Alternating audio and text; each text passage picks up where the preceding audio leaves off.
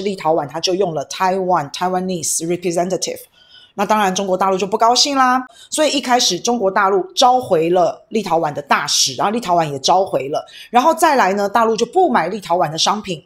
然后后来呢，立陶宛你如果是有小零件出到欧洲啊，那中国大陆也不买。欧洲有公司就跟立陶宛讲说，赶快修补跟中国大陆的关系，不然以后我们都不能买立陶宛的小零件、小配件了。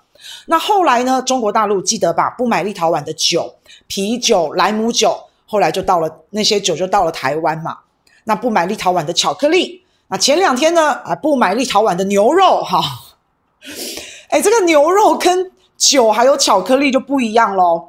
因为牛肉对立陶宛的冲击是一整条的产业链，可能会波及到八万多个家庭跟四十多万人的利益。那立陶宛他的这个总理啊，还在嘴硬，他嘴巴很硬，他说没事没事，好，我们会找到新的买家，我们已经有新的买家了。中国不买我们的牛肉，我们找到新的买家。我一听我就心里一震，该不会新买家又是台湾吧？啊、哦，那所以如果真的是台湾的话，你看我们以后的餐桌上，我们就有立陶宛的牛肉、立陶宛的莱姆酒，再配上个日本和食，然后莱猪，然后我们的餐后甜点就是。过剩的凤梨世家，还有凤梨世家，好，反正我是没有听到这两天台湾有说要买立陶宛的牛肉啦。但是台湾嘴巴上有讲说，哎，立陶宛加油加油，我们有嘴上稍微挺一下，支持一下。那我不晓得美国会不会施压给台湾，说台湾你去买立陶宛的牛肉啊，这我就不知道咯。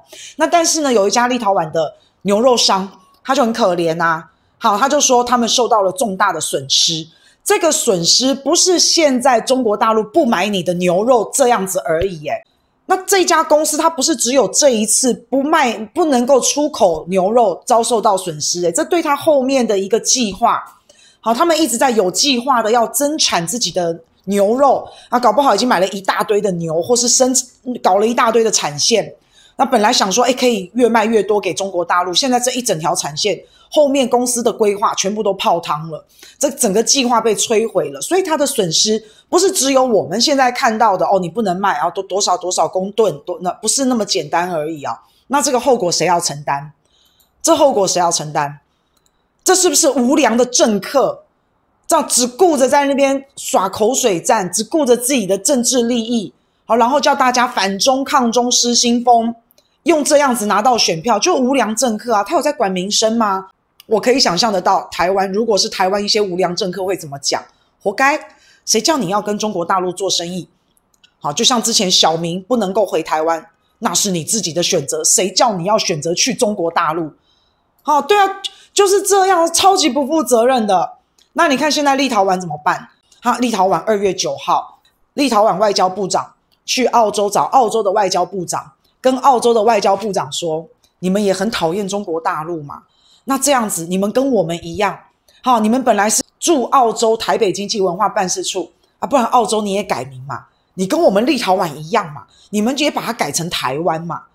好，澳洲的外交部长说不要，我们坚持一个中国原则。你看，澳洲的外交部长说，我们没有要有这一方面任何的讨论或谈判，不可能，不可能，大家都是嘴上支持啦。所以立陶宛当人家的马前卒，在前面被为人家拼搏，一棒接着一棒的打，这现在呢打到了立陶宛，上一棒应该是接到澳洲嘛，因为澳洲也对中国大陆敲打，这一棒接到了立陶宛，澳洲赶快能退就退，能闪就闪。不要再闹事了，好好做生意比较重要，好好生活比较重要。那现在呢，这个棒子呢就接到了立陶宛身上了，所以立陶宛想说，哇，完了，他一个人，然后产业又受到了严重的冲击，那怎么办呢？现在只能拉帮结派嘛，拉帮结派。他第一个找谁？找他的老大哥美国爸爸，美国爸爸就给他一点钱，就给立陶一点立陶宛一点钱，好乖哈。那立陶宛还可以找谁呢？找欧盟这些国家，找他的欧盟妈妈。好，那欧盟妈妈就跟他讲说：“好乖，我们支持你，把中国大陆不买你商品的事情呢告上国际法庭去，好，去帮你打官司，啊，支持啊，就这样子。苦的是谁？苦的是谁？现在在哭的就是立陶宛的牛肉商啊，可能木材商啊，乳制品啊，或是零件小配件商啊，可能就是这些人。那但是选票谁拿走了？